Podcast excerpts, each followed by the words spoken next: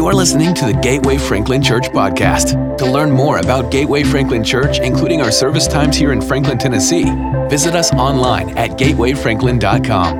And now, here is this week's message.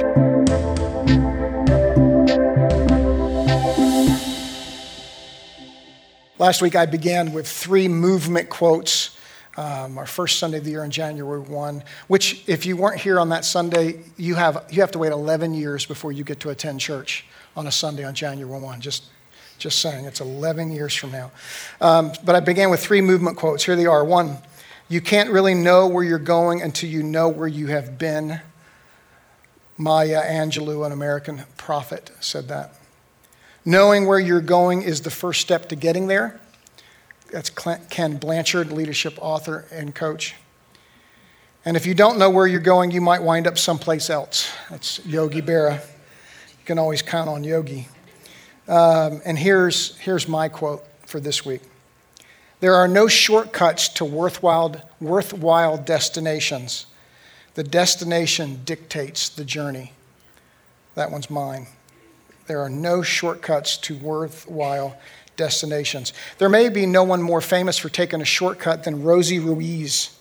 Rosie Ruiz um, ran in the Boston Marathon in 1980, and at the time she finished at the third fastest woman's time in the 84 year history, then 84, 84 year history, the Boston Marathon. She completed when she completed the race and crossed the finish line, she got all the accolades of normal marathon, especially the Granddaddy Marathon, Boston Marathon could get. The wreath, a, little, a literal wreath, a, a, pretty expensive kind of medallion necklace, and then all the interviews and all the accolades. But it, something felt off to the people covering the event. And it turns out eight days later that Rosie Ruiz had cheated. She had taken a shortcut. She, in fact, started the race. Um, but about a mile in, then she hit the subway. And she took the subway to near the end of the race. And then she waited to a pack to come through what she thought was a good time. She jumps back in the race and she runs the last mile of the race and completes it. To her death in 2019, Rosie um, maintained that she had run that race, never gave up the medallion. Her title was stripped from her because they showed through pictures that she had not done it. What, what possesses someone? How does that happen? Well, the year earlier, Rosie ran the New York Marathon, and she did the same thing. She did the same thing, didn't win the New York Marathon, wasn't the fastest time. She just completed, though, but she completed it in a time that qualified her for the Boston Marathon. Well, that so impressed her boss in her office that they insisted that she run the Boston, and they paid for her to do that and paid all her expenses. And the conjecture is Rosie just kind of got caught up in that kind of lie that she never intended to jump in at the pack that would put her as the first woman to finish. She just had miscalculated. But she goes, she goes to her grave, um, not letting go of the fact that she believed that she had that she had finished the race. No, sh- there are no shortcuts to worthwhile destinations.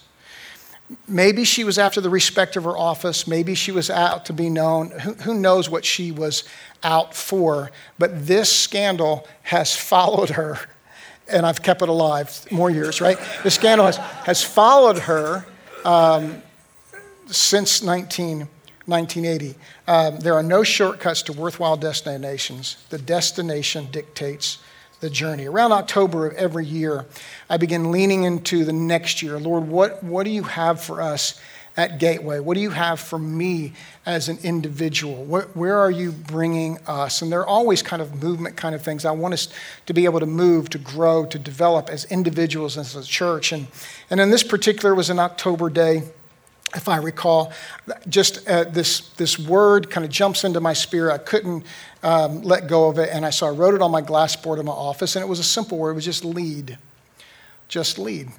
Well, I like reading leadership books like a lot of people do. And so I just thought maybe it was a, it was a default. It was a, it was a Charlie default. So I, I wasn't married to it yet. I just couldn't get away from it. So I I wrote it up there. And then, like I do a lot of times, I'll ask the Lord, well, what, what scripture or what passage or what story or what elements of scripture um, is going to anchor this? Like, I got to have something to anchor into in your word because I got to be able to teach it and dissect it and ingest it and be able to give it to you. And, and so that particular year, it was my, my sabbatical year, if you recall. And so I read the New Testament. Um, in my 40 day sabbatical, I read the New Testament, uh, you know, cover to cover, if you will. And, um, and it made such a, a, an impression on me of spending that kind of concentrated time in the Word that when I finished, I got home and I went, I want to, I want to do that again. So I read the New Testament through again another 40 days. And then I didn't want to read the New Testament anymore. I thought, I wonder if I apply the same time frame to the Old Testament, what does that look like? Well, it looked like 140 days. And so, but 140 days later, I had completed the Old Testament. I didn't want to start all over again. And so we get into the fall. I said, well, I'm going to read, I'm going to read, this, I'm going to read the Psalms. I always like going into the Psalms, read them. I don't always understand what I'm reading, right? Psalms, poems, you know, poetry gets lost on me. And so, but I started reading them again. And when I was really starting to anchor it, Lord, I need something, I need an anchoring scripture. If this truly is the word for us, I, I read that day Psalm 78. Psalm 78 reads like a mini history lesson of Israel, of God's provision, God's deliverance. I won't read the whole thing to you because it is 72 verses, Psalm 78 is. But I'm going to read you the last three 70, 71, and 72. It says, He chose David, his servant, and took him from the sheep pens.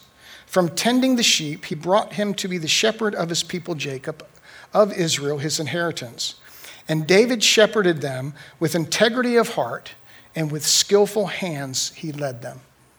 Now, I'd love to tell you it jumped off the page. It did jump off the page, but I had underlined it at some other prior reading. What really got my attention was three particular aspects of that passage. One was from the sheep pens, and the second was integrity of heart, and the third, skillful hands. And this becomes our anchoring passage for, our, for lead up 23. Wouldn't you agree that our world is in desperate need of leadership? Right? Our world, right? You look what's going on in Eastern Europe. That's our world. You look at the rogue nations that are threatening freedom all across the world. We need leadership. What about our country? Our country needs leadership. Now, we might not be in a different, any worse of a place than we've been in any other time in history. It's just I'm paying more attention now. Right? So we're in desperate need of some integrity and some skill in leadership. But even our own little town. You know, since I've lived here now 16 years or more, you know, I've, I've come, you might have uh, recognized the, the term the Franklin bubble or the Williamson County bubble right? What about our own little bubble? Isn't this just a nice little place to live? Well, of course it is. I, have loved living here. I've loved raising my daughter here. But you know, this summer, our little town and the leadership of our town welcomed a drag queen show on the square. They acknowledged it, they endorsed it. And I'll be attending a, a, a meeting of the, of the council uh, are the aldermans on Monday because they are threatening to cite and arrest a pastor who has led worship and prayed on the square. Now, I don't know all the particulars. I'll find out the particulars about that. I'll find out if he broke any particular kind of ordinances or the like. But the just, juxtaposition of those two things is staggering, isn't it? We living in a leadership vacuum John Maxwell, Christian leadership trailblazer, has said that leadership is influence. And if it has escaped you, or if you're new or a guest to Gateway, the, this place has a very specific purpose. You can argue whether we do it well or not, That's, that, that would be for debate. But we have one particular pur- purpose to develop the most spiritually influential people on the planet. But that's my desire for you in this place that we become great spiritual leaders. Leadership is influence, and we need more. To lead up is to lead in five different concentric circles, right? So this is kind of strange, but I'm asking you to lead up in circles. One, I, I, I thought it was actually more clever than what you did. Um, first one is to lead ourselves. All leadership um, people worth their salt will say that all leadership begins with self leadership. That we have to recognize who we are, where we are, where, where we are in time, what's going on in our lives, what are our deficiencies, where, what is God trying to do in each of us? Because to sweep those things under the rug doesn't help anybody. So we have to lead ourselves. The second is then we need to lead in our family circle. Families, if, if you haven't noticed in the last decade or more, and it's, it's been more, but families are under siege. Well, why is that? Because the family becomes not just the bedrock of, of, of your life, it's a bedrock of a church's life, it becomes the bedrock of society, is family. Where do we need to lead up in your family? What, what, you know, if you're raising kids, every two or three years there's new challenges, right? Because we hit different phases. We, we can't parent our kids the same way we did when they were three as when they're 13 right? There's all, there's constantly. I can't pastor this church the same way I pastored it 15 years ago, right? There's there's new demands. There's new things that happen. We have to be able to grow and lead in our families. The third circle would be our church. Our church needs to lead up. I think it was, um, it was a, a, famous mega pastor who said that the, the, church, uh, the church is the hope of the world, and its future rests in the hands of its leaders. So, what does it mean for us to lead up, lead differently in our local church? The fourth circle would be in our community. How do, where are we to lead up in our community? Um, cities, not just in the United States, but in Western and Eastern Europe, architecture a lot of times revolved around the church. There would be a church at the square. I remember in, in a particular town I spent a good bit of time with, and it's uh, in Romania. The name of the town is Târgu and it was a medium sized town, probably the size of Franklin, um, where there was a church on either side of this long corridor in the middle of town. Orthodox on one side, non Orthodox on the other side. And, and, and um, I spoke to the people who were, years ago when we were designing Gateway, I had a conversation with the people who designed downtown Disney. Okay? And so they told me that when they were designing downtown Disney, they were looking for a central gathering place that would anchor downtown Disney. And the conversation of the team was well, the anchoring point of communities used to be a church, it's not anymore. So, what will we anchor this with? And they anchored it with a movie theater. A movie theater. Our community needs leadership integrity of heart, skillful hands. And last um, is our workplaces, leading in our workplaces. That, that literally God wants to work where you work. And He wants to work with you where you work. Five circles that you look at that God is calling us into to step into at a, at a different level than where you are currently at. Doesn't have to mean that you're a, in a bad level. It's for all of us to, to lead up. Um, uh, who would be the shyest introverts in the room? Raise your hand. Shyest introverts in the room. Actually, you did that faster than the first service. I said, well, why? I would expect a shy introvert not to break an arm, you know, to raising that. How about extroverts? You're, you're, you're a strong extrovert, raise your hand. See, they, they've already, they're up and down twice already to the introvert. Sociologists will say that even the shyest introverts among us will meet or interact with 10,000 people in our lifetime. 10,000 people. So that inherently means that there are 10,000 different opportunities that we have, right? Some of those are in passing, obviously, right? Some of them aren't. But there literally can be 10,000 different opportunities in our lifetime to interact and to lead other people. Your leadership matters. See if you recognize this movie line. Strange, isn't it? Each man's life touches so many other lives. When he isn't around, he leaves an awful hole, doesn't he? Any movie buffs? The line is from Clarence, and it's a wonderful life. My favorite Christmas movie that I watch every year, and if I don't watch it from, from start to finish, I will watch this scene when George Bailey is leaning over the rail of the bridge that he jumped off to earlier that night. And Clarence, his guardian angel,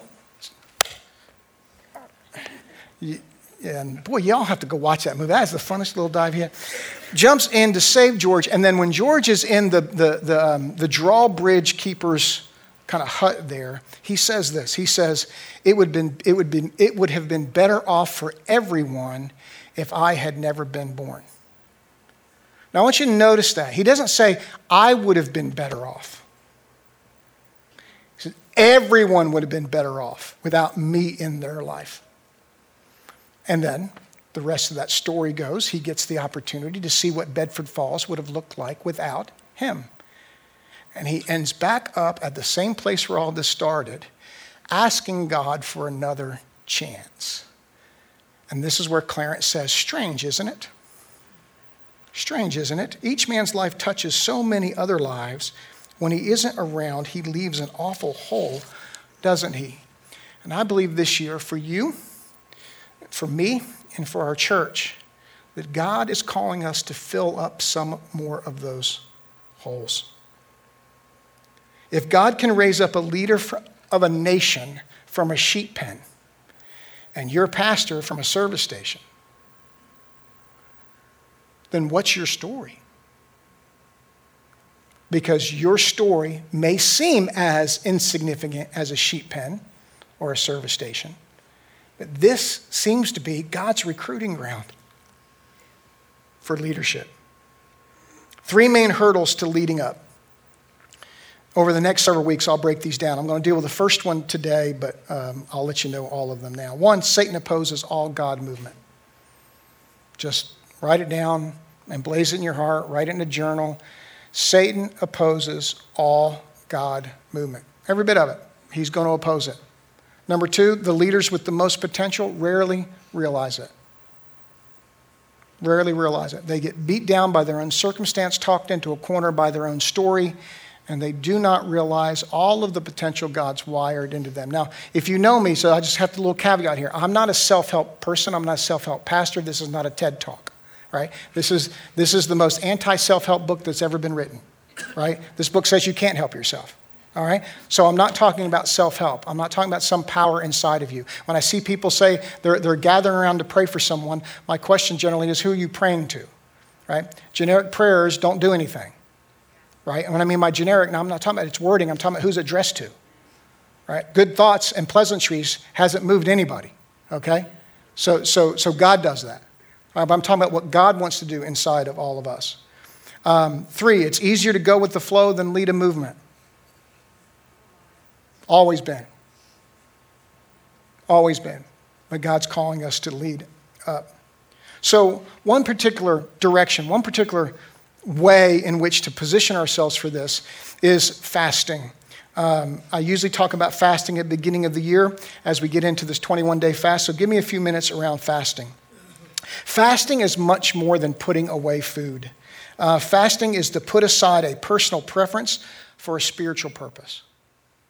Fasting is putting aside a personal preference for a spiritual purpose. Historically, biblically, fasting produces breakthrough. Can't explain it to you. I can't make it work metaphysically. I'm just telling you as I read scripture and in my own life, it just works. Uh, it, is a fa- it is a power move in a desperate situation. Fasting is a planting your feet spiritual move when all of your body wants to do is either hide or run away. Um, when you look through Scripture, there's fasts of all different lengths and durations. Um, we have Moses, Jesus, and Elijah fasting 40 days. Never tackled that one. What I see, though, with Jesus, Moses, and Elijah is we see significant breakthrough. Daniel did a 21 day fast that produced a breakthrough. Esther does a three day fast, saves a nation. Um, Jehoshaphat calls the, we don't even know how long this fast was. It could have just been sun up to sundown, and the nation is saved.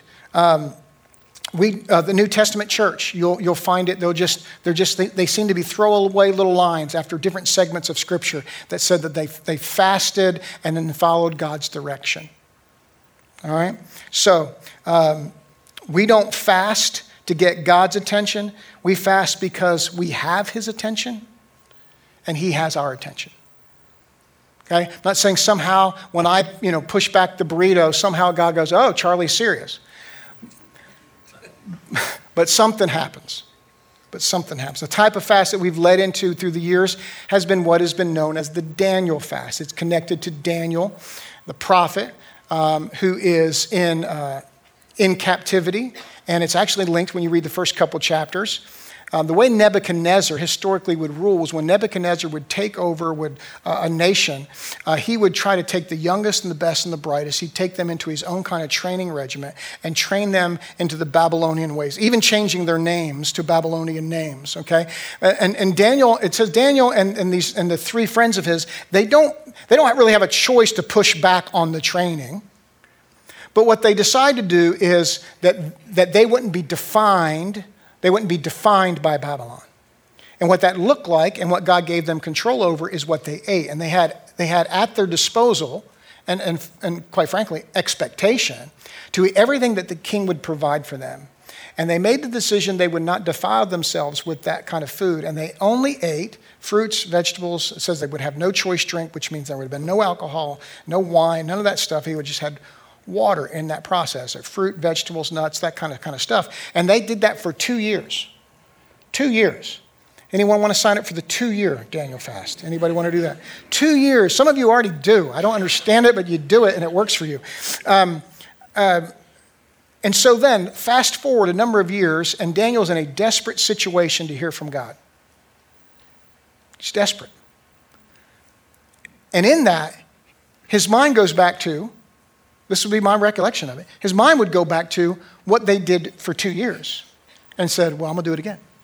So, anybody over the years that told me, Well, that doesn't seem much like a fast, I just say, It worked for Daniel. Worked for Daniel. The way the story reads is the angel comes and said, when, As soon as you began to pray, I was dispatched with the answer from heaven, and yet I was detained by the prince of Persia for these 21 days. And at the 21 days when his fast was over, here comes the answer. I can tell you in my life that God has done some amazing breakthrough things after a 21 day fast. Gina and I, we, we were thinking this year is our 18th consecutive year. Annie's been involved with that. I pointed over here, but that's just because she sat there at 9 o'clock, so sorry. Um, uh, we've been doing 18 consecutive years, and the reason why, we, when we went to Plant Gateway Church, we said we're going to do something we've never done before, so we probably should do something we've never done before. And we were, it was on the 21st day, we were invited to lunch with um, a couple that had heard that we were going to plant Gateway. Now, by this time, we had built our budget of what, you know, you can't plant church with no money. You realize this? Um, takes, takes money. You can't run a church without money. Um, so, on the way there, she said, uh, What are you going to ask them for? So forgive me for those who've been around all 18, 15 years and hear the story again. And I said, I don't, I, am afraid to ask him for anything. She said, Well, are you afraid you're going to ask for too much? And I said, No, I'm afraid I'm going to ask for too little. That's how my faith had grown over the 21 days. And Dean and Kathy Myers, it's a name I would hope that you would remember. Dean and Kathy Myers, because they gave Gateway Church the first $50,000 to plant on that 21st day. And then we raised $300,000 in 90 days to plant Gateway Church. Is fasting a manipulating tool of God? No, God's got our attention. He thinks of us all the time, Psalm says. I can't, I can't tell you what it is about. I can tell you that things work and things change. Um, I know on a practical level, fasting creates space for God. So, just on a practical level, think about how much time you think about eating. Who's already determined where you're going to lunch today after church? Right? You've probably said, in our household, we have to settle that the night before. Right? We, we, and it's just Gene and I, and we still have to settle it the night before, uh, where you'll find is at Chuy's most often because it, I, I don't have to argue. I just, I'll go get hot chicken on my own, and we get Chuy's on Sunday. So you think about how much time you think about what you want to eat, and then if you're eating at home, shopping for what you want to eat, preparing what you're going to eat, eating what you're going to eat, cleaning up after you're going to eat. Right? That's a lot of time. What about the social side? How many, how many of your meetings and social settings is around food, right? There's a lot around food. Where you going to go? Who you going to meet? What are you going to talk about? There's also an emotional side of eating, right? On both sides. Some people hide eating. Some people cover uh, a, a depression with eating. Right? Um, the, other, the other side, other emotional side of, of eating is um, um, just the pure excitement over going to new places. Sometimes you just mention a certain restaurant and you get excited about going to that certain restaurant. And so you think about when, you, when, you're, when you're changing the pattern in which you're going to eat for a period of time, it creates a lot of space. Um, here's a quote from Richard Foster. Richard Foster wrote a classic book called Celebration of Discipline in 1978. And this is what he said about fasting. In a culture where the landscape is dotted with shrines to the golden arches and an assortment of pizza temples, fasting seems out of place and out of step with the times. Now, he doesn't say that because he's speaking, well, right against fasting. He will just tell you the, the, the, context in which we find ourselves in fasting. And for me, even at my age, burgers and pizza are their own food groups. And when you fast, count how many burger and pizza commercials they are a lot because Gene and I started already our fast and we've already been counting. Um, but there is a stated reward in fasting, that, there is a reward when you fast. Matthew chapter 6, Jesus will tell us this. Matthew 6 is at the end of the Sermon on the Mount. So, in his first public, concentrated sermon, Jesus talks about fasting He says, When you fast, do not look somber as the hypocrites do, for they disfigure their faces to show others they are fasting. Truly, I tell you, they have received their reward in full. But when you fast, put on oil on your head and wash your face so that it will not be obvious to others that you are fasting, but only to your Father who is unseen. And your Father, who sees what is done in secret, will reward you. I find it interesting that Jesus, in his first sermon, when he gets to this point, he highlights three Christian disciplines. I would say four because he's preaching, so I would say his word is important. But he talks about giving, praying, and then fasting. Fascinating that he would, in his first sermon, list three different ways in which we develop and grow spiritually giving, praying, fasting. When giving and fasting seem to deplete us, right? These seem to be depleting actions, but he lists them as filling actions. It's, it's amazing. It's worth diving into because we don't, I don't think you can see giving, uh, naturally see giving that way and see fasting that way. So, what are the rewards of fasting? There's been a, I mentioned to you a, a tangible thing but I consider those residual, residual rewards of fasting. The answered prayers that God has had, the miracles that's happened that wouldn't uh, otherwise maybe have happened. Um, here are three that I believe are for all of us that's more general. The first is intimacy. Intimacy. That when I fast, one of the rewards is I draw more closely to God. The second is clarity that I hear more clearly from God. And the third would be courage. I move more courageously with God. So, so doesn't this make sense that this is how it works? The closer I am to God, the more clearly I can hear from God.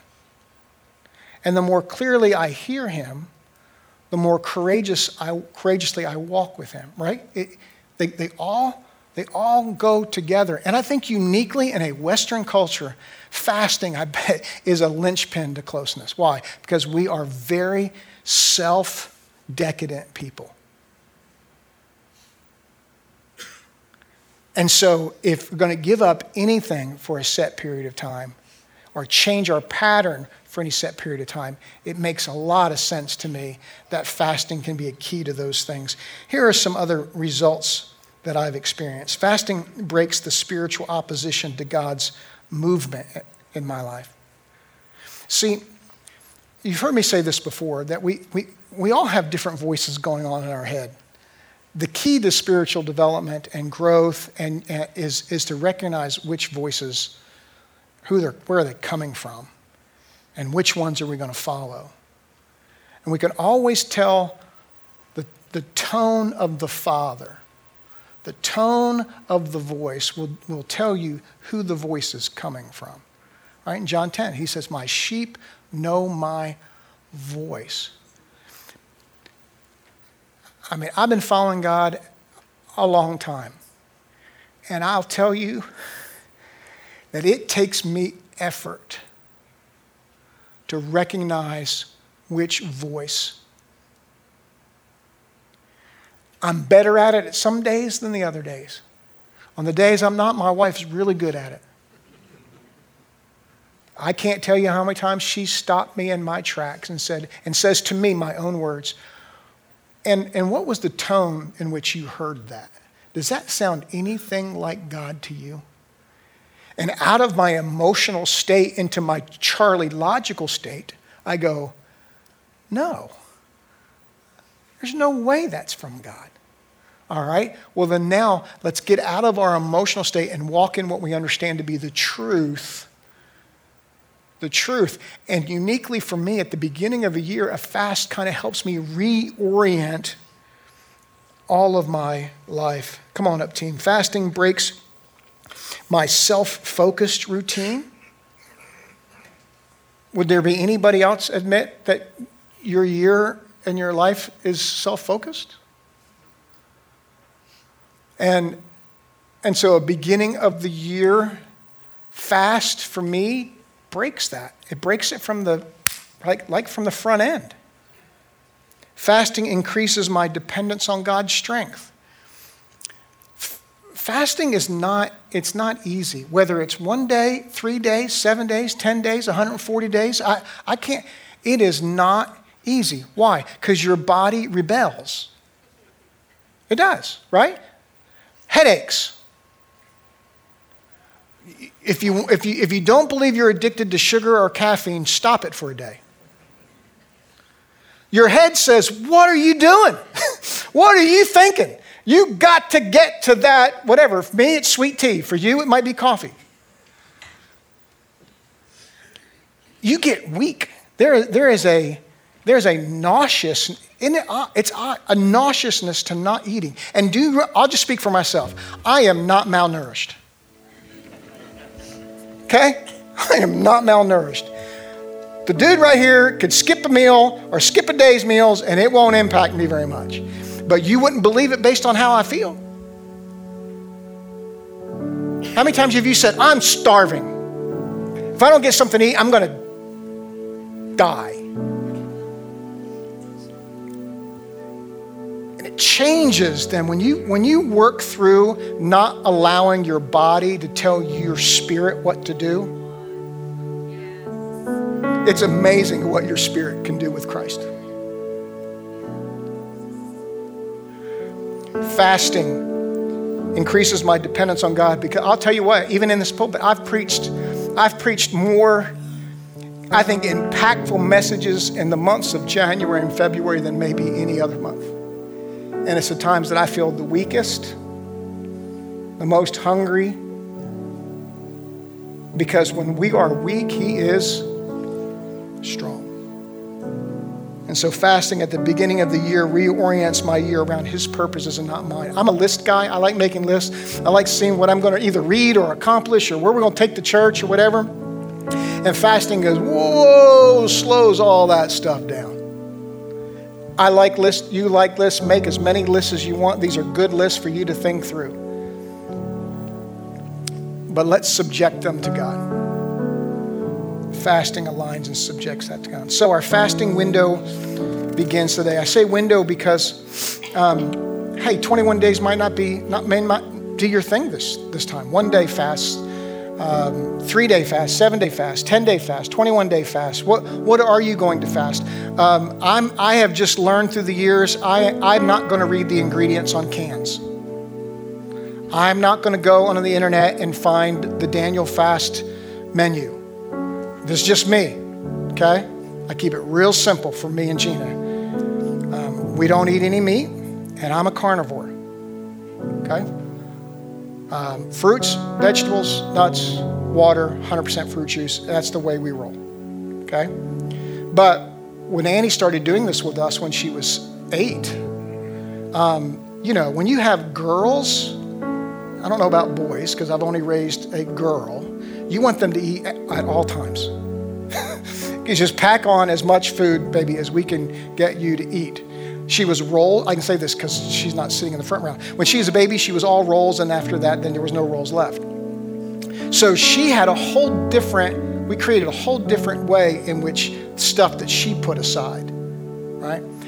So the way I would say this is if it matters to you, it matters to God. Me fasting kale is not a fast. All right? Brussels sprouts have never seen the inside of my house. Okay? So, so it, it has to be something, it has to be something that will stir your soul. Listen, if it won't stir your soul, it's not going to stir anybody else's soul. I, I don't know if I've ever completed a fast that I haven't actually written down what I was going to do and how long I was going to do it. Because I'm just telling you, you get into this thing, let's say you choose a 21 day Daniel fast. You know, by day two, you don't want another salad. There isn't anywhere that serves the vegetables that you. I'm just telling you that you, you'll find a way to jump off. And is that a big deal? Does that matter? Let me tell you who it matters to. It matters to you because then you're going to have to fight that voice inside of your head. Well, you, you know, you didn't do it and you didn't measure up. Boy, you think God's going to listen? All that's garbage, but I try to eliminate hearing that garbage by following through what I write down on what to do. Um, these lead up journals, I've learned to write my prayers. Um, I'm not telling you that you have to find a pattern that, that, that that you know kind of works with your with your you know your own spirit but i find sometimes when i get to pray um, there's a lot of times i'm all over the map. And that's not a bad thing but i'm telling you when i've gone back through my last year my other journals and i've seen what i've prayed it's mattered to me. So that's why i you know you know you, when you buy a journal for 10 bucks, we're paying money too. These things cost much more than 10 bucks. I'm just trying to help you with that. There's fasting books out there. I give away fasting books every year. those are free. there was only, I don't know how many's left after first service. We try to be equitable and make sure that you get, you sleepyheads get, um, you know, get your access to them too. But it's written by a pastor that I know named Jentezen Franklin. I, it's, it's been the best resource I've ever seen around that. It's really, really creative title. It says fasting um, so, so those are out there. And then what I ended up doing this past year was when I read through the Bible in 180 days, it, it changed your pastor on how I interact with the Word. Now, I like reading the Bible and I read, I got to study, right? I'm reading, but then when I read devotionally, I get stuck sometimes. What I do? So, you know, you gravitate to the if I want to read the Bible through one year and they get a New Testament passage and an Old Testament passage, Psalm, Proverb. What I found is I'm just jumping back between stories, and it doesn't, for me, for me, after I've done that a few times, it doesn't connect with me.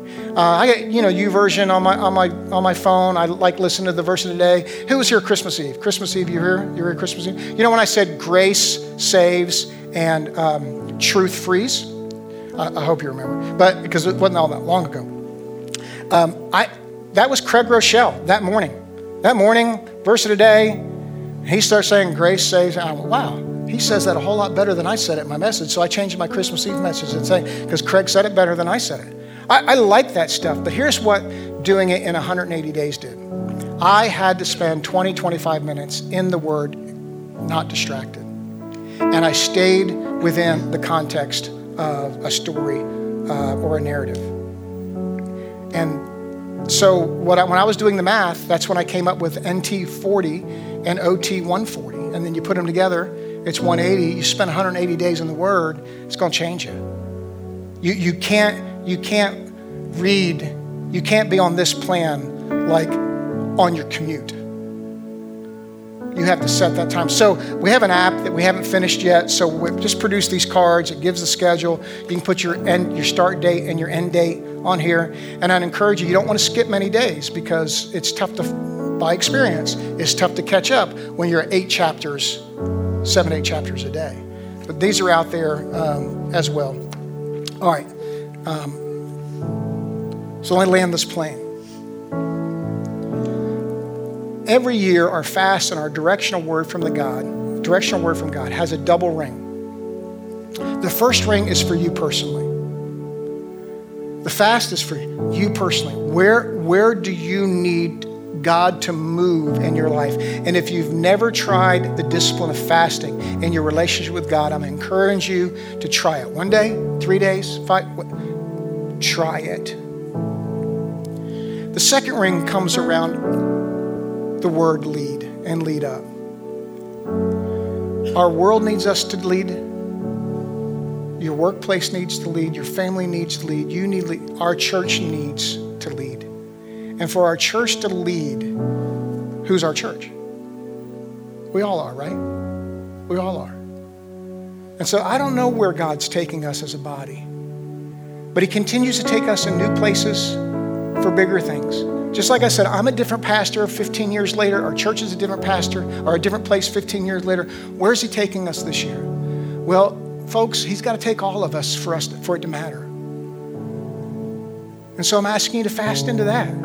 Lord, show me. Where do I need to lead myself better, differently? How do I need to engage you differently? Change me. So I'm asking you to take the journey with me this year. And, and I don't throw this out there because I just want everybody to stand up. I want, I want you to, I want you to really think, do you want this? Do you want this for yourself this year? Do you want this for our church? That we would lead in a more influential capacity where God's planted us. And if that, if you want that for yourself and our church, I just want, I want you to stand. If you want that for yourself and for this church,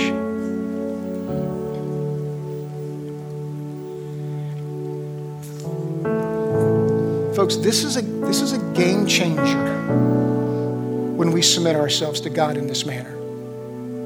It is a game changer. And so, in our response, as normal, we have communion on our left and on our right. Um, but I also want, if there, there the, these other things in your life, these things that you need, you need God to speak into and break through. This, I tell you, this is a place where we lend faith and borrow faith and link faith. This is a place we lend faith, we borrow faith, and we link faith. And so I want to invite you to come and stand or kneel at an altar if there's some place that you know you need God to move in your life, to allow someone else to see that vulnerability and stand with you and pray with you. This might be completely out of your comfort zone and completely out of your tradition. But I'm telling you, it's simply, I have felt that movement matters. And when you move, it is your invitation. You're, you're inviting even the body to pray with you. And I want to encourage you to come and do that. There's something specific in your life you need God to move in. So, Father, in this moment that we have, Lord, we've worshiped um, in singing and the raising of our hands and applause, Lord. We've, we've made these joyful sounds. We've received your word. We've received your word. And now, Father, we want to interact with your spirit in this manner. And I pray courage for the people in the room, Lord, to step forward and to link some faith with others in the name of Jesus. We hope you were encouraged and challenged by today's message. Again, to learn more about Gateway Franklin Church, find us online at gatewayfranklin.com. Thanks for joining us today.